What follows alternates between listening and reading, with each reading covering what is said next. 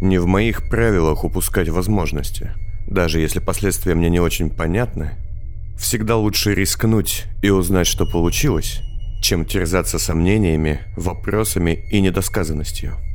Ненадолго остановившись на бегу, я полностью сосредоточился на ощущении нитей и медленно потянул их на себя сквозь грань реальности, чувствуя напряжение сознания по ту сторону. Я, безусловно, привлек чье-то внимание, воздействовал на кого-то, направил его интерес к себе. Ощущение власти не над разумом, а скорее над любопытством человека было приятным. И затем, когда нити натянулись полностью и стали похожими на струны, они исчезли, но не порвались, не были отпущены, а наоборот, словно бы навсегда зафиксировались в глубине моей воли и сознания кого-то, кто находился там, с другой стороны. Акт 2. Часть 57. Эпизод 2. Отсутствие двух техников, способных распознать ловушки механцов, в таком месте обстоятельством было очень неприятным. Я думал об этом, пока мы все, провалившись во внезапно распахнувшийся люк вентиляционного тоннеля, падали вниз, в большую, тускло освещенную горящими задом наперед свечами комнату и превращались обратно. Из крыс, змей и котов в кучку детей и одного условного взрослого. А, вот если б я был котом, я бы приземлился на лапки.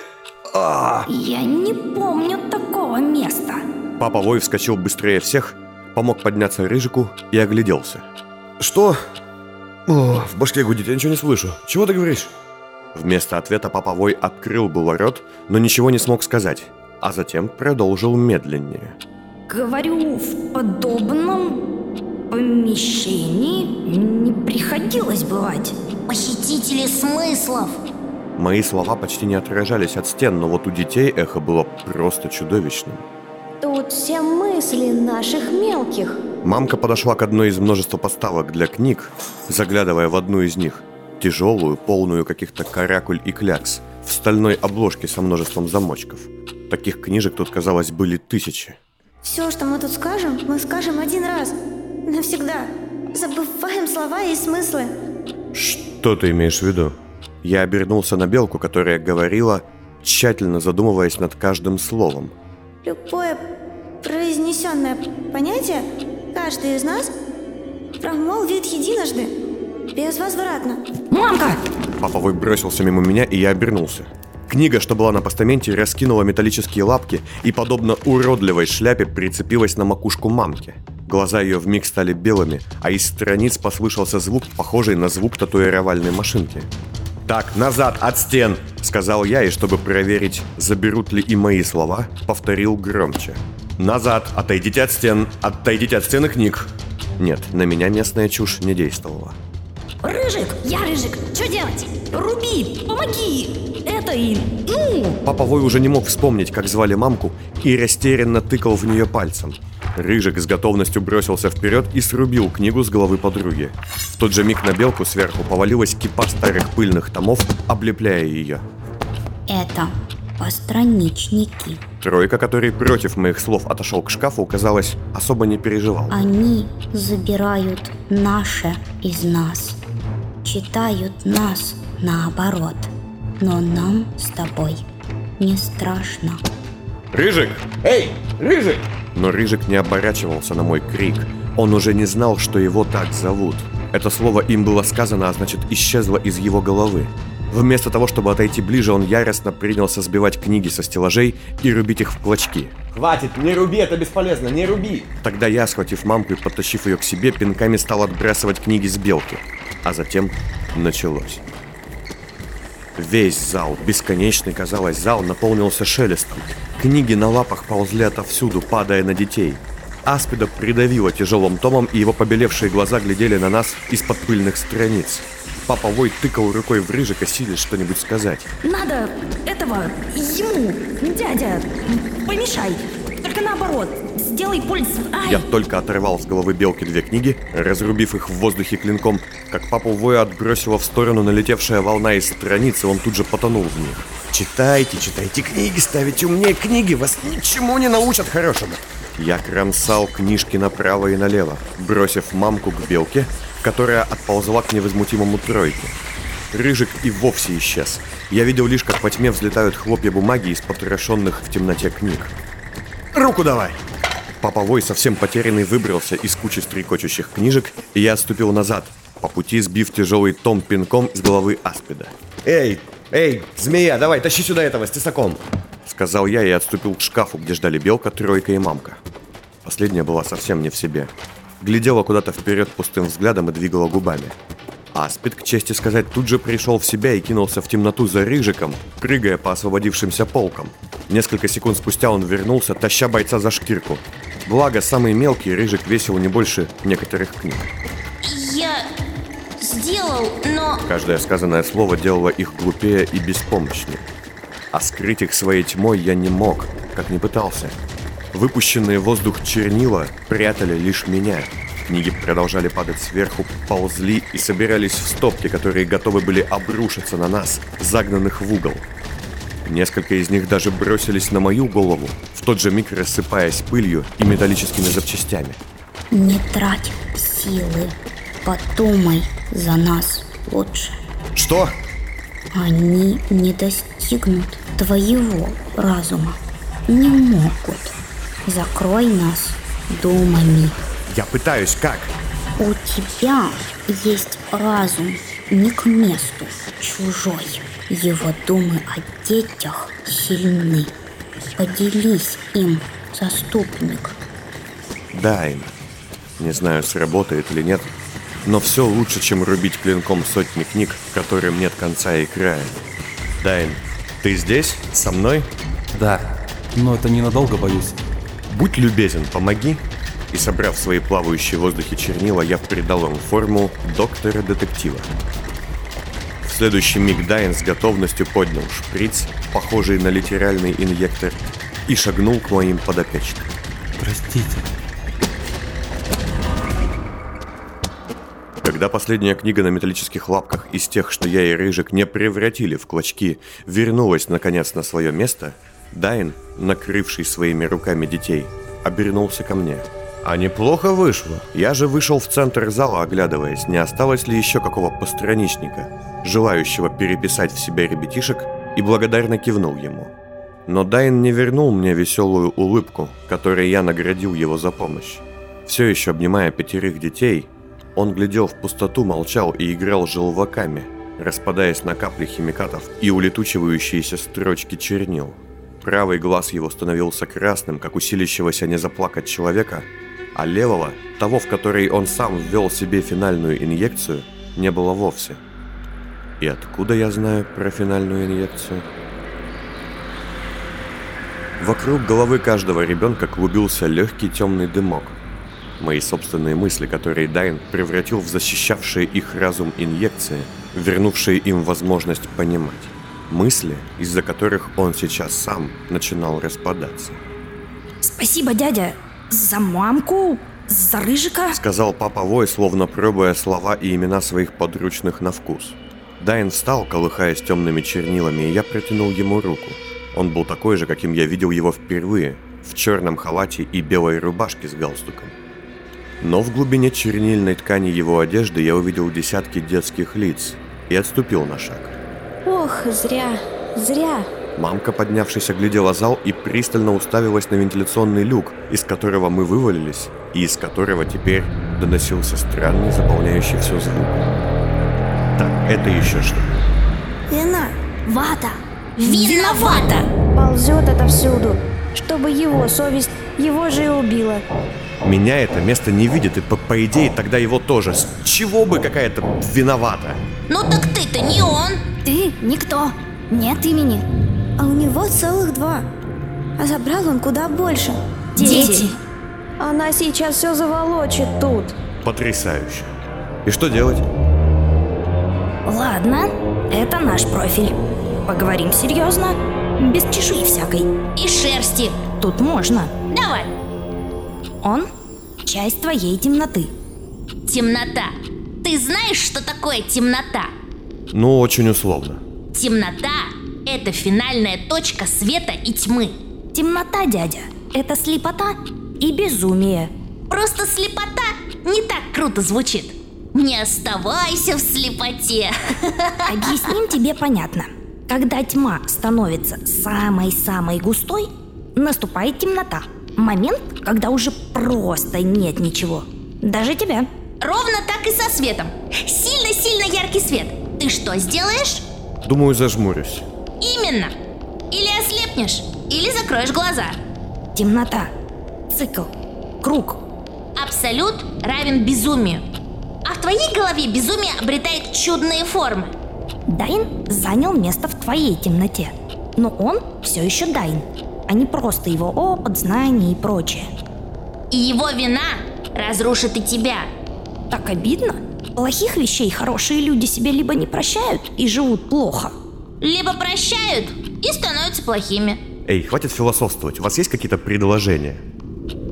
Чтобы человеку простить себя, ему надо измениться перед самим собой. Измени его. Или его изменит что-то.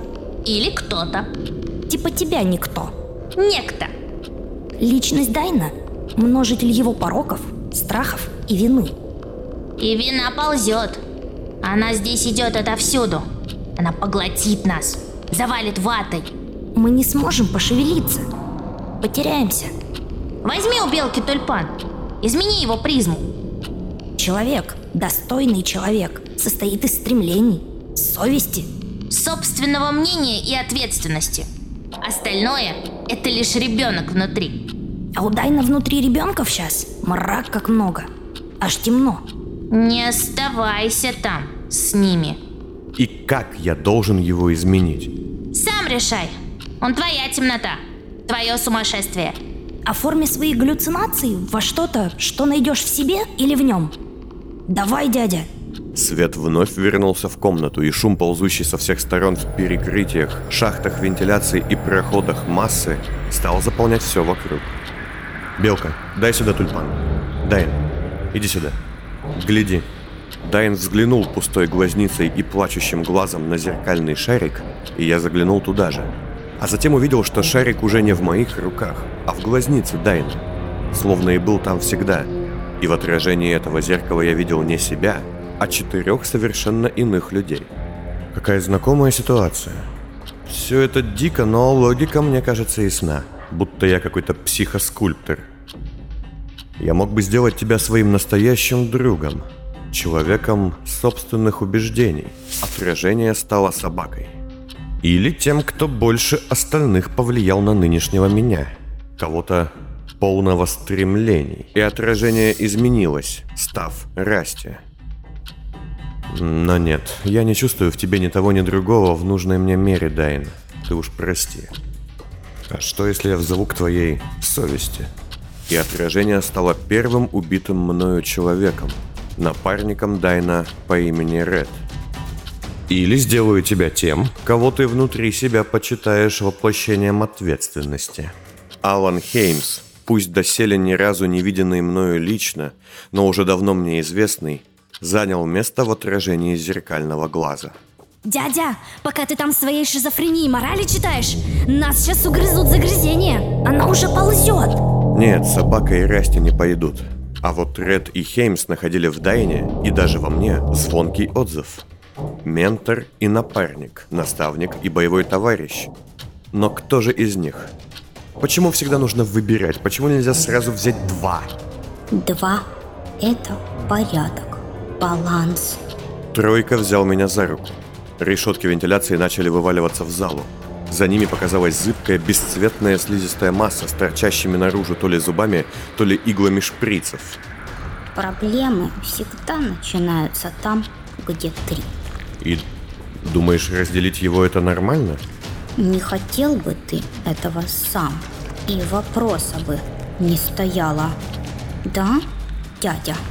Дайн ослабленно качался, закрывая глаза.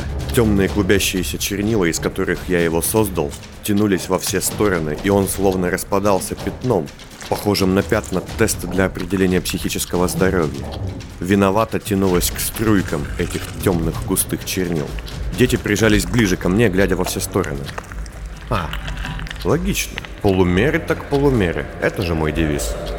И тогда я вытащил из кармана нож, тот самый с костяной рукояткой из зоны адаптации, и поглядел в лицо доктора-детектива. Надеюсь, Горен, это станет твоим покоем. А затем вонзил лезвие ему в лоб, разделяя тело ученого-степняка на две равные части. Раздался грохот, словно кто-то разбил колоссальное зеркало, и в тот же миг свет погас. Я бы сказал, что это разумный выбор, господин Понт. Как минимум, взвешенный и сбалансированный. А я бы сказал, что вместо одного неуверенного в себе психа, не знающего, чего он хочет, ты, Фиц, получил в себя двух придурков. Оба из которых не более чем ментальная проекция самого пациента, чья личность наглядно показывает, что будет, если все-таки потеряться в темноте. Бегите дальше, поговорим потом. Теперь все будет еще сложнее. Свет вернулся. Зубастая слизистая серая масса осыпалась пылью и пеплом, исчезая так же быстро, как эхо в стенах архива. «Эй, очнись, нам надо возвращаться!» Я ткнул папу Воя в плечо, и как со свитером и лозуном на мгновение услышал, хотя нет, скорее ощутил ход его мыслей, словно стал думать так же, как он. Азарт, страх за всю группу, ощущение близкой победы или величайшего поражения, детское опасение и удивительно взрослая собранность. Этот парень настоящий предводитель. Ого! Да вы сложная личность, папа Вой. Или мне лучше звать вас Мак? Так, не лезь в голову. Щупло убрал? Валим дальше, граждане. Ну что, время догонять время? А это еще что за звук? Сейчас вы меня услышите. Сказала Белка, и издалека с улицы донесся бой часов. Половина прошла. Вторая пришла. Время убегает. Возвращаемся в ходы. Эй, кот, покажись. Здесь я ухожу в сторону, дядя. Там склад часов. Я чувствую, как они кольцуются. Слышишь, как звонко? Крыса-мамка указала лапкой в мусорный тоннель, который шел в стене и уходил вниз. Там соберу тебе часы, как оплату. А вы дальше бегите. Ты только подумай, что купить хочешь. За одну игру купить можно только один цвет. Я повис над крысами черным дымом с двумя зелеными глазами.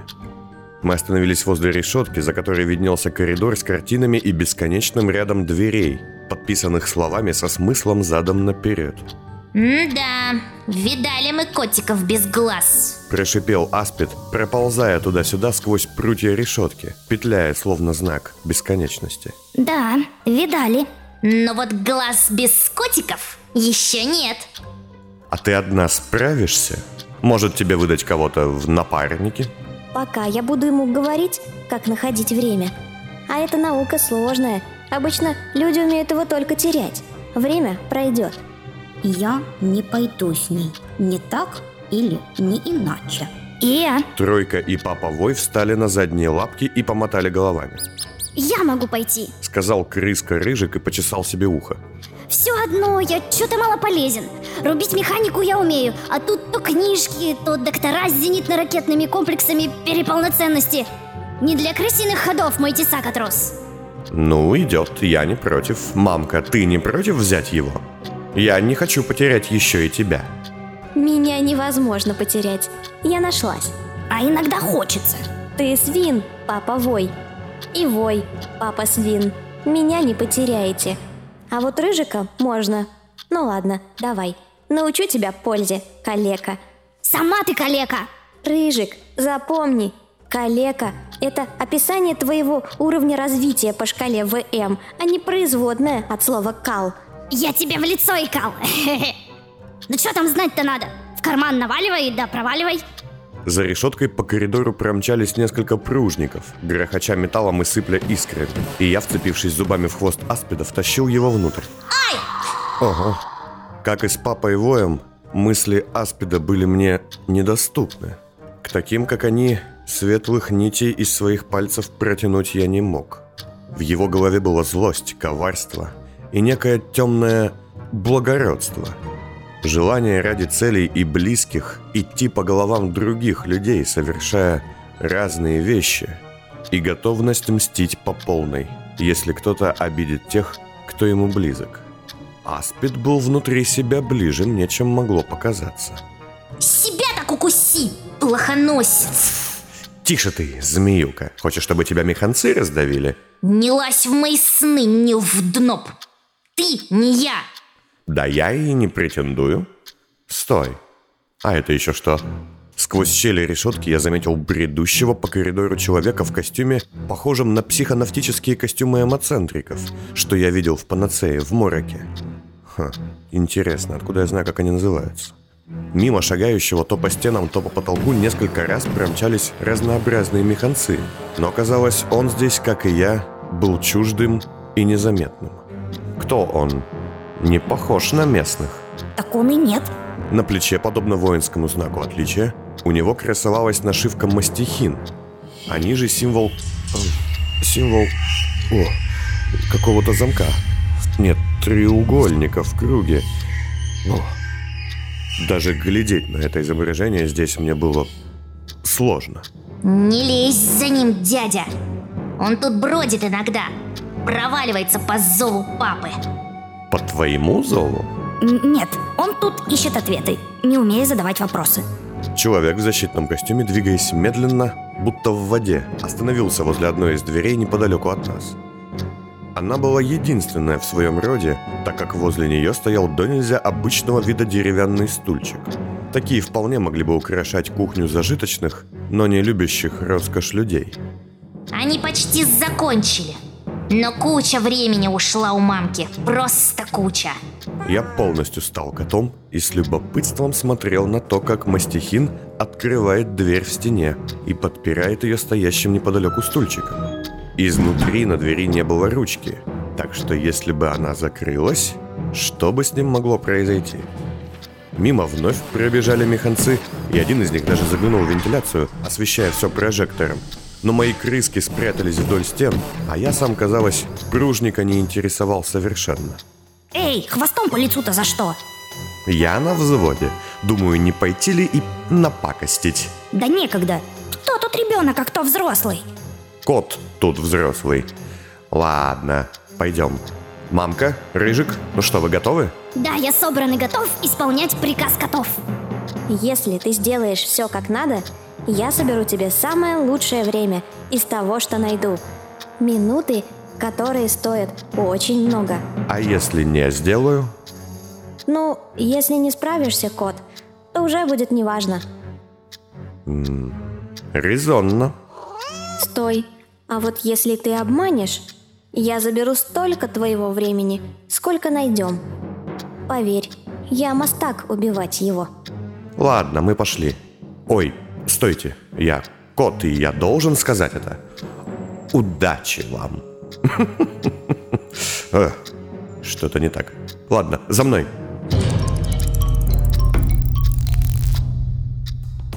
Я, Аспид Паповой, Тройка и Белка неслись все ниже и ниже.